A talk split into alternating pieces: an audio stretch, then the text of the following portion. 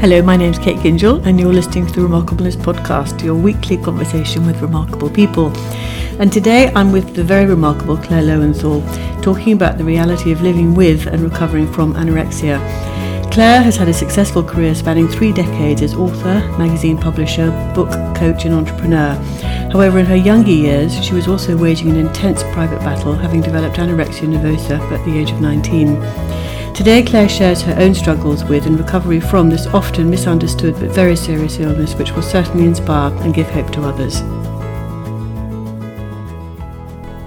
So, Clare, thank you so much for agreeing to be here with me today and uh, to talk about your journey with something that's obviously been a struggle. Um, obviously, you know, for, for many years, anorexia, and uh, but I think, I think your story will be helpful for others. And, um, you know, as I say, I'm very grateful to you for being here today. My pleasure. Um, so let's start. Um, just a little bit about your background and um, you know where you came from, the family, and that sort of thing, please. I'm one of three girls. I'm the middle child, right. um, and I was probably the good girl, right? Um, the high achiever. Mm. Uh, my mother says I was the one that gave her absolutely no trouble for the first 19 years oh, of my life. Ironic, isn't it? yes, okay, goodness. And school, uh, school went well, and I loved school. Fine. I mm. was very academic, mm. uh, lots of friends. Mm. So I kind of sailed through school. I really enjoyed it. Right, right. So, where did things sort of start to perhaps come apart? And do you know? And do you know why? Not completely. Um, it began as soon as I left school, actually. I took myself off to Bathurst, uh, thinking I was going to university, but mm. at that stage, the college at uh, Bathurst was not a university. And I'd had a fairly sheltered life, I suppose, looking mm. back, and it was just a huge culture shock for me right. to go to Bathurst. And really, on the first day, I knew I'd made a big mistake. Mm. Um, and I wanted to come home. But my family are of the type that you don't pick things up and drop them. Mm. And I hadn't really given it a very good go. So I struggled on for a little while, but eventually I did come home. Um, and that's really when things got out of control. Right. um, my parents wanted me to do something practical. They were happy for me to possibly go back to university the next year, but they didn't want me to waste time. Mm-hmm. So they suggested that I went to secretarial college, mm. which wasn't really what I had in mind for myself when I left school. Mm. And I just fell into this very deep pit of depression. Um, and really, that's how it manifested to start. Long before I'd lost weight, oh, really? I just was incredibly depressed. Mm. I couldn't see myself going to secretarial college, certainly couldn't see myself enjoying secretarial college or being a secretary. And for someone who had always been very confident, it just seemed like all my confidence and really my identity, my dreams for myself evaporated. Mm. And I started losing weight. Not uncommonly, I'd have to say, in a 19 year old. Mm. And I guess that's still the bit that's so puzzling, where every single day young women start to lose weight, and at some point, something in their head says, You've lost enough. But that didn't happen with me. Mm. It's a, and I suppose with the depression, I mean, I, I, I, again, like depression, I think nobody can really begin to understand exactly what you know what it's like. There's no, you know, pull yourself together or get over it. No. It just doesn't. It just doesn't work like that. But I guess the enjoyment of eating um, and the taste of food, it just, it just went. Did it? It just well, everything no... that gave me joy went. Right. I think mm. um, if you speak to anyone with clinical depression, they'll tell you they find it very hard to connect with anything that mm. gives you pleasure and. Mm for me, food became the enemy, and food was the thing that had power over me. Mm. And yes, very quickly I lost that connection with food, which had never been a problem for me. I'd loved mm. food and had mm. a very easy relationship with food and with my body. There wasn't any of the sort of classic adolescent um, things that you associate no. with girls who, who run into difficulties. Mm. Um, so, yes, that kind of enjoyment factor uh, very quickly disappeared. And if you're busy avoiding food, you also lose the enjoyment of life pretty quickly because everything, every social activity mm. is connected with food. Mm. And I know you said you were a, um, a high achiever, and I think uh, from from the little I know of you, really, but also very creative too. Did that did that did you lose that creative spark in yourself? Did that sort of get shut down yes. at that point as well? Yes. It did, right? Um, mm. Everything did really. Yeah. I mean, I I went to secretarial college. I did my shorthand. I did my typing very badly, mm-hmm. and I did nothing else. Mm. It was literally like I shut down. So any spark of creativity was gone. Um, you have to understand that at the same time that, that the illness is taking hold, all sorts of physical things are happening mm. because you're literally starving to death. So your brain isn't getting what it needs to think clearly. Yeah. Um, all sorts of things are going wrong in your body. Um, I was very lucky because I never got into a lot of the destructive behaviors that other anorexics have. Mm, mm. So I wasn't binging and purging and doing things mm. that, you know, were really destructive. But I lost so much weight so quickly that my body just didn't know what was going on. And yeah. all your um, sort of survival mechanisms click into place because on some level your body is wanting food. Yes. But the force of the illness is so opposite to that that there's this enormous conflict that just takes so much energy. So that becomes the whole focus of your world. Yeah. And just going back to your brain not getting nutrients, I mean, there's so much um, research and science now showing the importance of um, the, the, link between the gut and the brain. Absolutely. So, of course, if you're not getting the nutrients in the gut, then again, the brain is, you know, starved of that. Mm. So your whole thinking and behavior and everything, it just changes right, from, and, from the norm. I mean, I was. Mm impossible to deal with.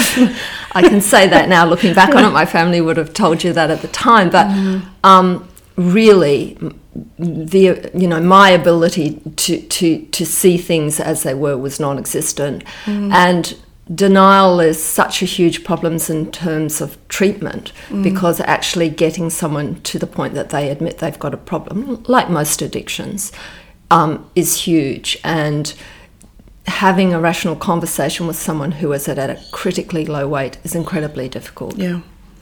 And so, at what point did your parents or you say, right, you, you know, we've got to do something drastic?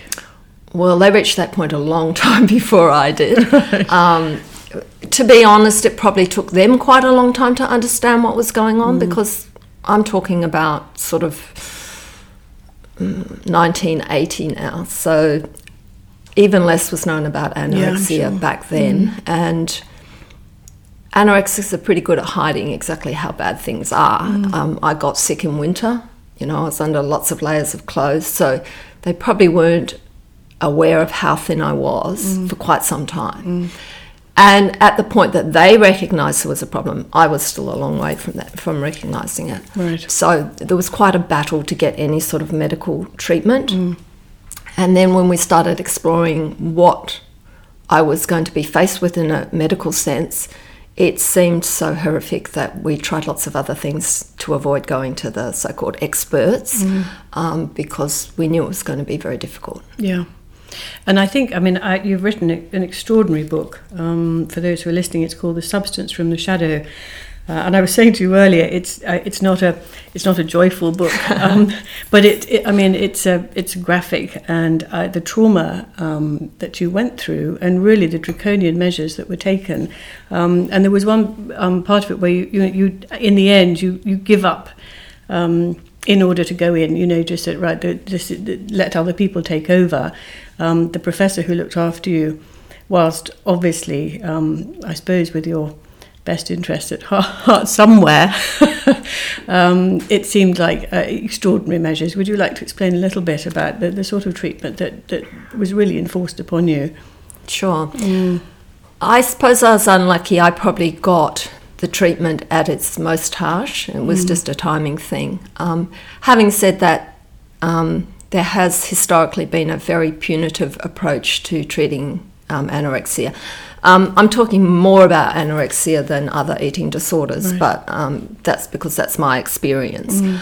Um, and I guess I should preface what I say in terms of my treatment um, by saying that it saved my life. So, however brutal it seemed at the time, and to be honest, still seems to me, it it saved my life, and I was going to die. I was. Um, most people reach a point where either your kidneys or your heart give out, and with very little warning. And I was probably very close to both of those Right. When you when you went in. when I went in. Um, in fact, I was told you've got two options. You can go to the hospital and have the treatment. I was already in a general hospital, um, or you can die, which didn't seem like great options at the time. And um, so, really, and and to be honest, the underlying, um, I guess, belief with that approach to treatment was you can't ha- you can't have a productive, rational conversation with someone who's at a life threatening weight. So the treatment was all about weight rest- restoration as quickly as possible. Um, and then you deal with the underlying causes. Of course, my issue is that we sort of didn't get around to the underlying causes. We did a mm. lot of the weight restoration work. Um, so, and really, we had tried every approach in terms of my weight gain. So, you know, the nice approaches had not worked. No, okay. And that's mm. where, you know, I have to accept responsibility for how stubborn and difficult I was because, I mean, it seems so simple, doesn't it? You need to put on weight so you eat more. Mm. And even now, I can't explain to you why it was impossible for me to do that on my own. And I had to be forced.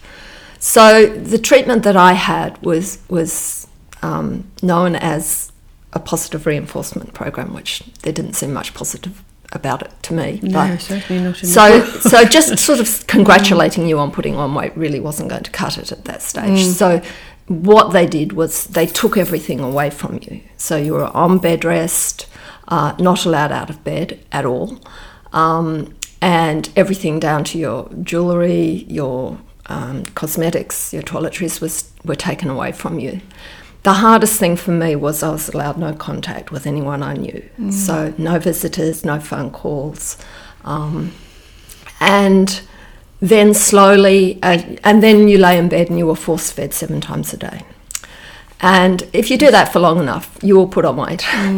And then, as you put on weight for every um, pound it was back then, every pound that you put on, you were given something back. So you might be allowed to have a shower, one shower, um, or whatever. But no matter how compliant you are on that program, you're going to lie in bed and stare at the walls for a very long time. And, and when you're being given those meals, you're also being literally watched like a hawk for every single mouthful that you eat. Well, you? Yeah. anorexics have a bit of a reputation as being less than truthful. And although I had gone into hospital to put on weight, I think probably the hardest thing for me was being treated with such suspicion mm, mm. and distrust. And, and also, I was made to feel so guilty about my illness. So I was constantly being told what a terrible thing I had done to myself and to my family. And hmm. it was terrible, but I was sick. Because you didn't feel like you were doing it to them, it was happening. No, I mean, to- it had never hmm. really been a conscious thing. Hmm. Um, it was something that took hold before I realised what was happening. And so for it to be made out that it was a very conscious thing was really difficult. And to be honest, I really I feel such shame about my illness to this day.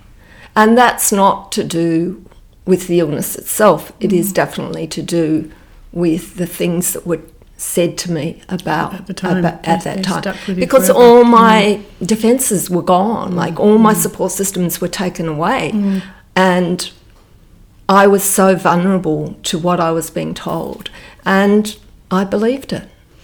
And I guess, I mean, relationships with staff members. I mean, I'm only really thinking, you know, about it now. But if they've, you know, if you've got a busy, a busy nurse who's or whatever who's told to watch somebody eating, and you might, I don't know how long you might take, but that, then there's a strain immediately, I guess, isn't there? And there's an assumption that you're being difficult as opposed Absolutely. to, as opposed to really finding the whole thing almost impossible to do. So it's Yes. you can't build up any, rel- and they probably, I suppose, they wouldn't have let that happen anyway. Would? No, well, I mean, I was supposed to really not have contact with anyone, so I wasn't really supposed to be communicating with the other patients, mm.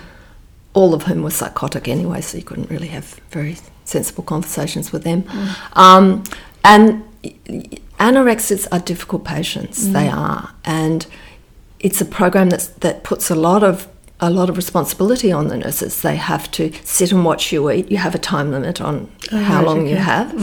Um, and I did eat very slowly. Um, and they they have to observe everything. Everything is written down and fed back to the doctors, who then come mm. back and quiz you about why you cut your sandwiches into quarters mm. instead of mm. triangles and those sort of things.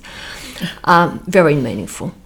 um, and so we were seen as, as and quite often they are devious, so they're getting up to mischief. So um, it no, you can't really build rapport. Having said that, some of them were incredibly kind to to me. Um, some of them were really dedicated psychiatric nurses, and I think for some there was an acknowledgement this was incredibly hard for me.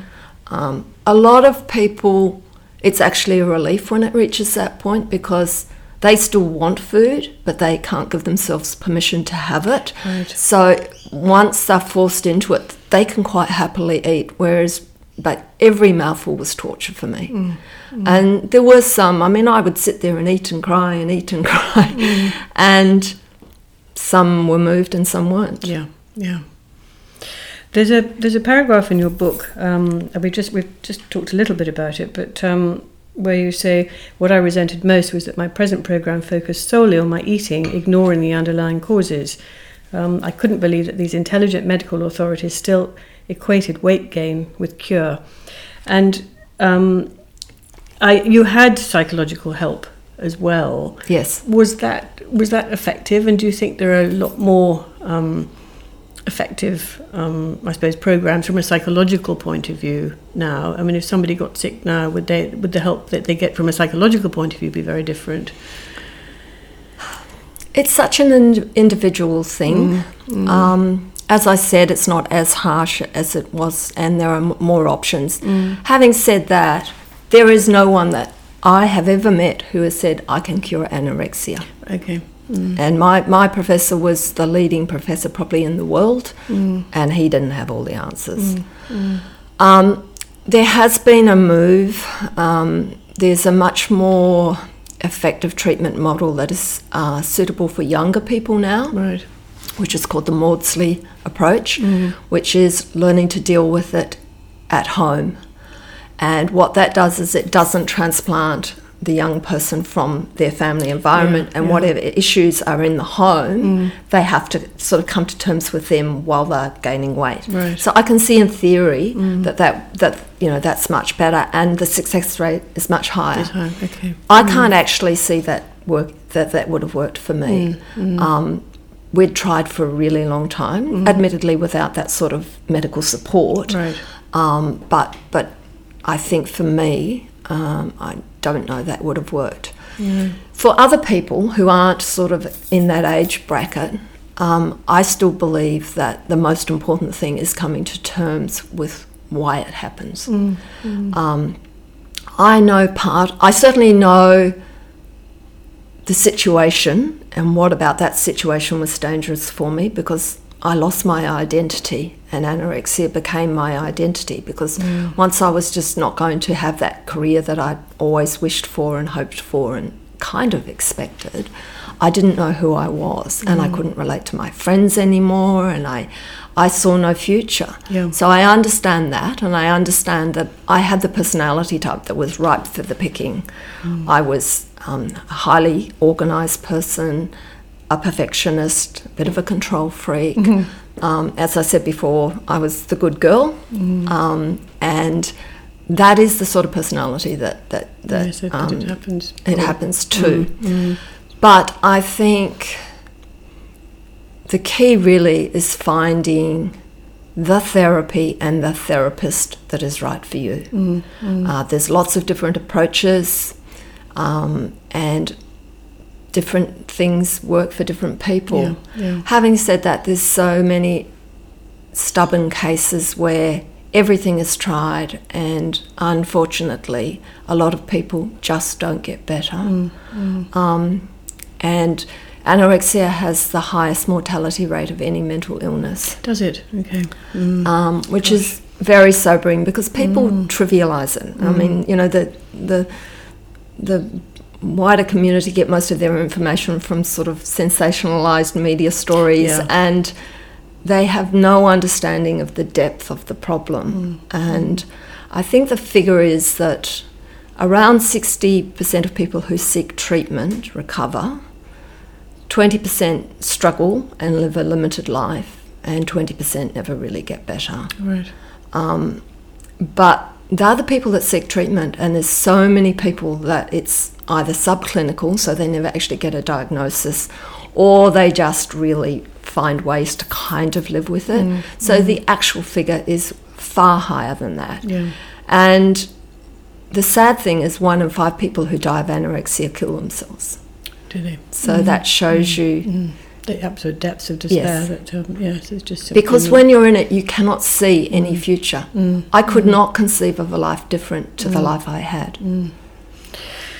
And just going back, I, there was another part in your book which really um, sort of shook me in its um, in its cruelty. Really, um, at the time, one you were talking about, you know, reward um, for putting on weight, but um, your sister was getting married, and um, you were told by the professor that you had to reach a certain weight in order to be able to go to the wedding. When actually, he'd already agreed with your parents when you first went in that you could go to the wedding regardless because they knew it was so important to you. How did you, when you found that out, how did you feel? I could not believe that. I just thought that was. well, by a, then that mm, didn't come as a huge shock to me, funnily enough. Um, yeah, well, the, the problem with the wedding was I was never going to make that weight in the amount of time that I had. It was completely unrealistic. Mm. And I went into hospital very focused on trying to reach that weight and go to the wedding, but I was never going to make it. And the closer I got to it, and I was eating everything that was put before me, and I, you know, it just wasn't going to happen. And my father had actually said that was the condition of me going into hospital, but right. I hadn't been told that. Mm. So when I found out, I, well, by then that just seemed they had all the power. They could mm. do whatever they wanted. Mm. And any sense of right and wrong at that point was long gone. And I didn't feel perhaps that I deserved to have a say. Uh, later on, I got a lot more feisty and um, mm. argumentative with my medical people, and they actually didn't see that as a sign that I was getting better, but I did. You knew that. You I, I, I did. yeah. Um, mm. But um, at that point, you know, if they had have said, "Well, you can't go," I mean, the thing is, I actually could have got out of bed and walked mm. out of the ward. Mm. They probably would have scheduled me, but um, by that point, I was so beaten down mm. and just did what I was told that it never actually occurred to me that I could say no. No, but you, I mean, highly intelligent as you are, and I think um, your feelings towards this professor. Uh, did you did you hate him? Uh, I mean, how, yes. but you did reconcile. We did reconcile, point. and that was yes.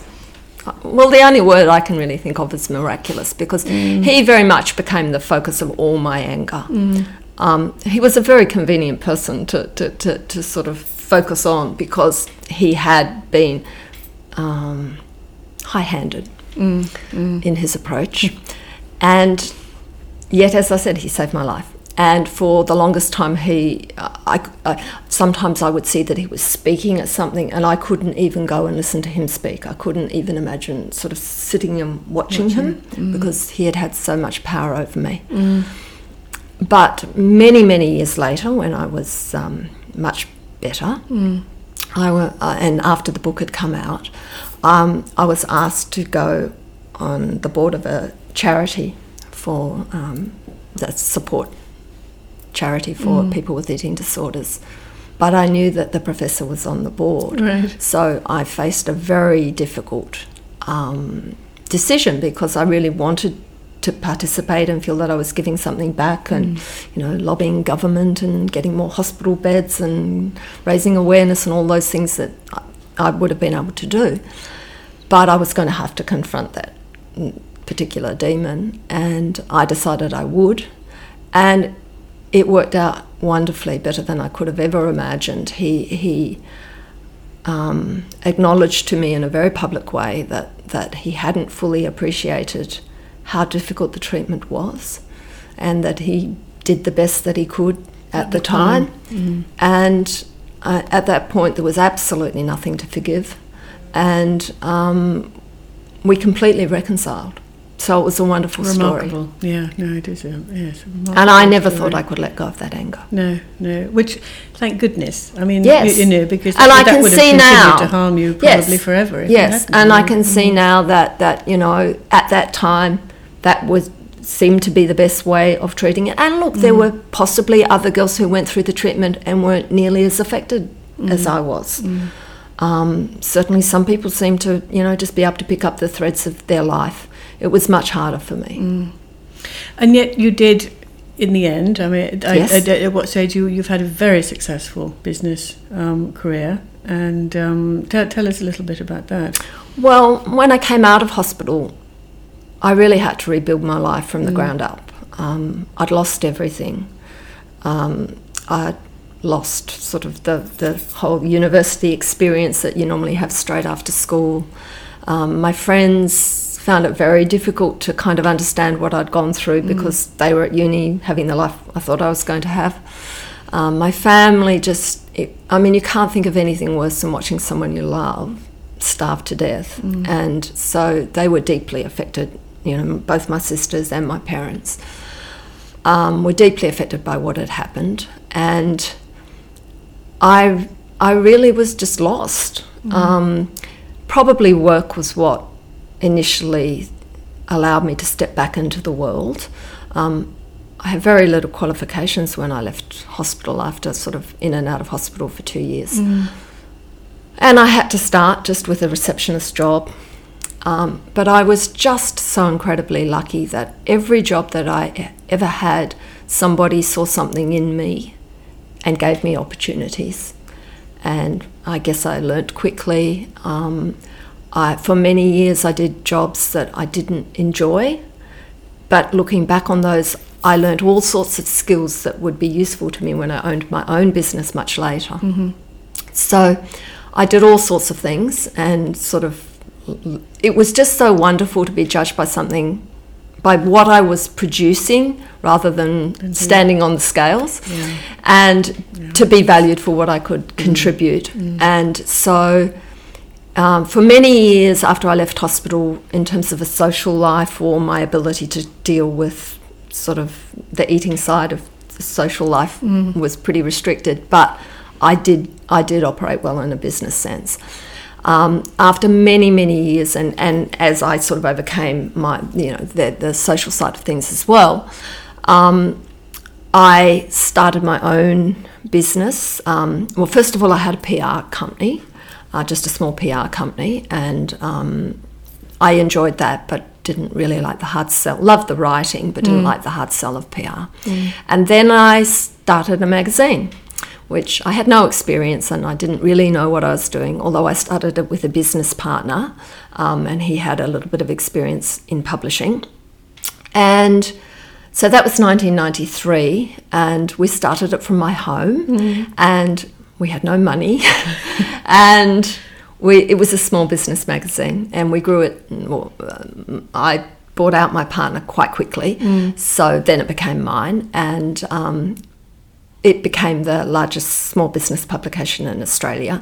Amazing. And mm. um, I loved publishing more than I could ever imagine.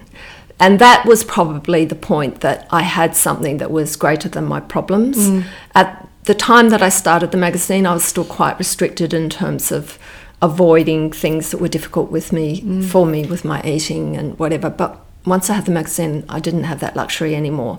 I had to travel, I had to attend functions, you know, I'd go out most nights. I just had to do whatever I had to do to be a publisher, and my eating just had to fit in with that. Mm-hmm. And that was probably the last, that and writing the book were the last two pieces of the puzzle. But I think having achieved a, a degree of success in my business life sort of made me think, well, it wasn't quite the path I expected to take to get where I wanted to go. Mm. But I had started out to do a communications course and I'd ended up you know, in the media and loved it. And even now, I sold the business about 10 years ago, um, and I've just concentrated on writing since. Mm-hmm. But I'm so blessed because I love what I do so much. And, and do you, I mean, difficult question to answer with the ifs and the buts, but uh, if, if you hadn't have got sick, and having had things relative, I mean, you were very bright, very intelligent anyway as a child, but things had come fairly easy to you. Yeah. Do you actually think you would have had the same level of success? You don't know. No. Um, I think I'm very like my father. Mm-hmm. My father was a successful business person, and I kind of grew up with that around me. Mm, and of mm. the three of us, I was probably always the one who was more interested in mm. the commercial side of my right. father's life. Yeah. So I tend to think that probably, and I, I just love business. Mm. I love the cut and thrust. And the great thing about having a small business magazine was that I could just sticky beak on everybody mm. else's business. So I'm just endlessly fascinated by what makes businesses success, successful, mm. Um, and you know which entrepreneurs can always be successful no matter mm. what they're doing. And so I tend to think that probably I would have still sort of found this a similar path. Yeah. Um, but who knows? Who knows? Mm. And do you still have challenges today? Is it? I mean, is it? Do you ever get over anorexia? Oh, I'd love to. I'd love to say yes. Um, and some people do. Yes, some people yes. absolutely yes, 100% mm, mm. get better over time, I think I've come to a point where I think it is one of those things that I will live with my whole life. But having said that, it doesn't rule my life mm. at all. Mm. You know, really. If someone had said to me 20 years ago that I could have the freedom I have in my life now, I never would have believed them. Mm. I can travel, I go out all the time. Every now and then, something will happen that throws me slightly.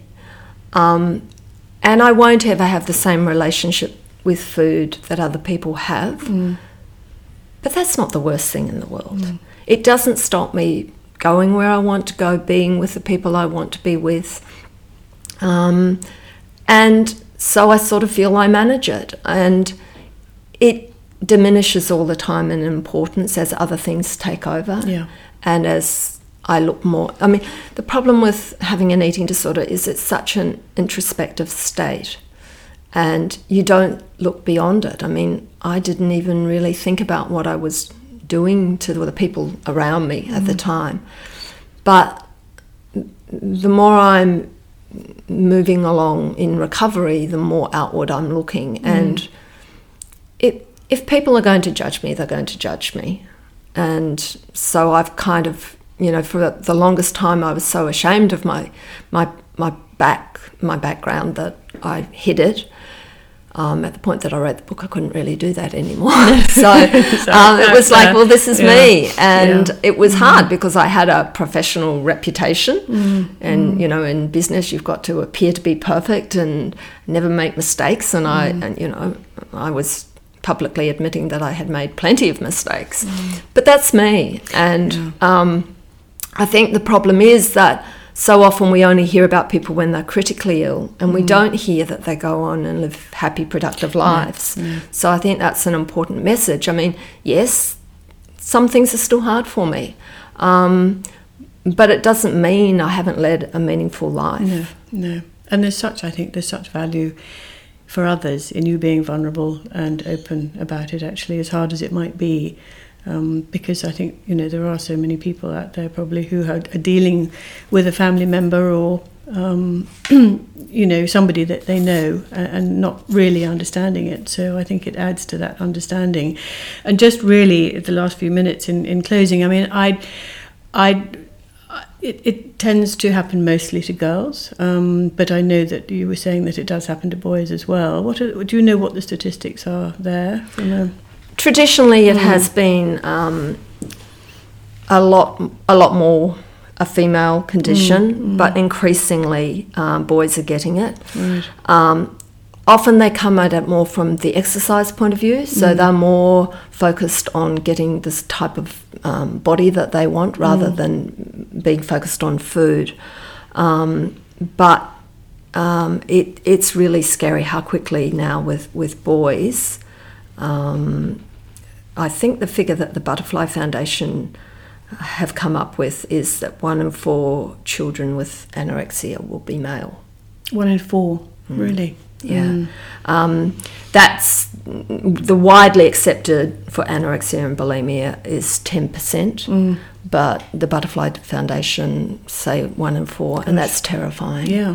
And also, it's getting younger and younger. I mean, you know, young girls are presenting now at an age that, you know, you just can't believe they even know what a diet is. It's extraordinary level of awareness or heightened level of awareness Yeah. at such a young age, isn't it? And I think you know we were talking about mental health, as I, and I have done on a number of the podcasts, that it is becoming an increasing issue. Whether it's an eating disorder or just depression or anxiety, it's such a common thing in Well, the- teenagers now. And there's there's such a high level of comorbidity with um, eating disorders. So, um, 33 to 50 percent of anorexic patients um, have a mood disorder, such as depression, Right. and about half of anorexia patients have anxiety disorders, including obsessive compulsive disorder or social Goodness. phobia. So you're not just mm. dealing with one thing, and that was mm. very much my experience. I, mm. I mean, my depression was really completely unacknowledged. I suppose. I mean, yes, it was that, that many years ago. I mean, not that it was many, many, but at the same time, it was. Un, it would. It would have Yeah. been seen at least to have been uncommon at that stage. Yes. And um, so, what are the? I mean, what is your advice for people who do know somebody, or if they've got a family member, um, and where where might they go for help? Mm. It's so hard. I get off asked this so often, and I and I, I still don't feel well equipped to really answer the question. The things that I would point to is early intervention would be mm. my number one. Right. The earlier that you get a diagnosis and get treatment, the better. Mm-hmm. All stats show that the longer you leave it, the harder it is to overcome. So mm-hmm. if you even have a suspicion that there's a problem, Yeah. do something about it. Right. Normally, the first port of call is to your GP. Mm-hmm. They'll look at, you know, again, they'll do the measurements, the mm. BMI, all that sort of stuff, mm-hmm. and um, they'll make a decision. But it's really something that needs to be dealt with with experts, which mm. might sound a bit strange coming from me when I've, you know, said that I wasn't all that impressed with the experts, but.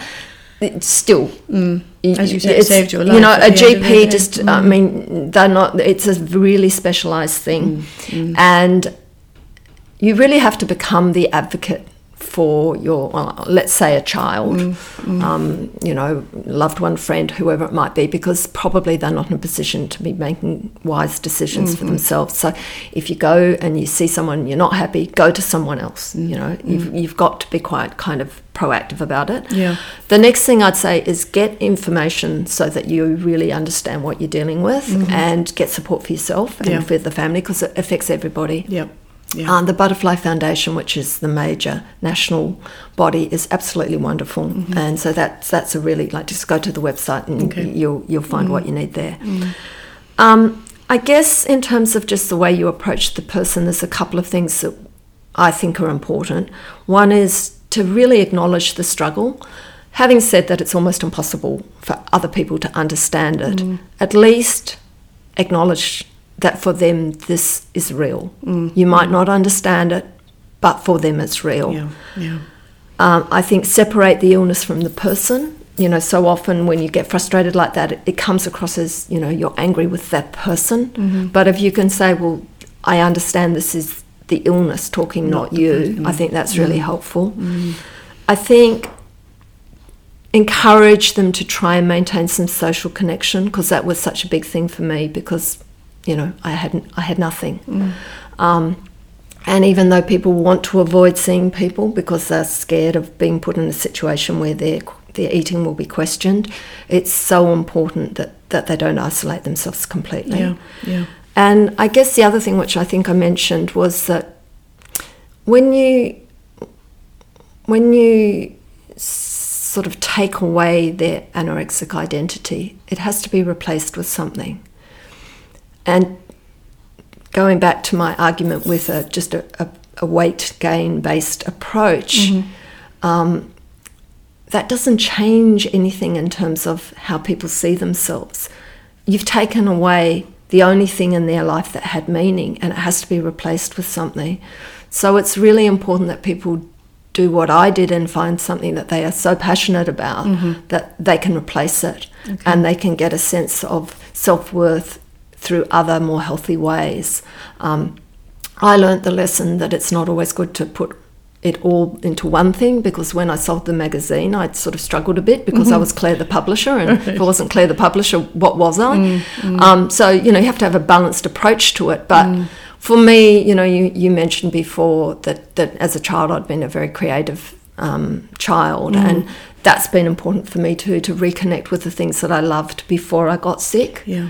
and to get joy from them um, you know. And so i think it's really important to understand that that you actually are taking something very important away from someone when when you separate them from their illness. Of course And- that's the right thing to do Yes, but yeah. but you need to acknowledge that just they can't automatically go back to where they were before. not. I was a mm-hmm. completely different person, even though it mm. had probably been two years of my life. Mm. I could never be the person I mm. was before I got sick and had the experience No. that I did. And it's also an area, I suppose, that is as slightly upside down as it sounds, where you actually do have some control in some way. If you're saying, if you know, if you're saying no to food when you start getting sick, Yes. Um, and so you lose all that control because Yes. you're then being forced. So to have some control in your life in some areas must And, be. and that's a scary thing for people to hand back to you because you haven't yes. used it wisely. no, no. and and mm. everyone was terrified that I mm. would go backwards. You know, mm, I chose to live alone, which was dangerous. Yeah. But the only way I could see to prove to people that I could be trusted. Um, and it's very scary to suddenly have control. And in some ways, that has taking responsibility for my life has been my journey. Um, and I've, in some areas, done that very well. In other areas, it's been harder for me. Um, but I think you do go back to a very childlike state. I mean, physically as well, but, but certainly emotionally Yeah. when you've got an eating disorder. And I became incredibly compliant. And I'd been pretty feisty before that, but um, and I'm probably pretty feisty now. Yes. But um, in that in between period, um, there were people, not just in terms of my treatment, but decisions made about about all sorts of things in my life that someone of my age would normally be making for themselves. And I really had to take responsibility, and that's been quite a long a long process for me. Um, but I think we've come a long way in terms of providing that support to people probably a lot earlier than when I was sick. Yeah, good. And if, um, just in closing, if people did want to contact you, um, perhaps to have a chat Yep. with you or find out more, how do they do that? Um, I have a website Right. which is for my writing, um, but there's a there's a um, message um, functionality there that people Right. can just send me a private email, Okay, and I'm always more than happy to talk to people. Um, And you know, like I said, I don't have any magical answers, but sometimes it's just it's comforting for people to talk to someone who's Yeah. been who's been through it. Yeah. Um, and you know, in terms of other sort of support, as I said, I think the Butterfly Foundation is a fantastic organisation. Okay. Um, Wonderful. and they're, they're really good people to contact, but certainly people can get me through the website. Lovely. And we'll put that website up on the show notes. So um, thank you so much, Clare. My pleasure. Remarkable story, and you're a remarkable woman. Thank, you very you. much indeed for being with me today. Thank Thanks. you.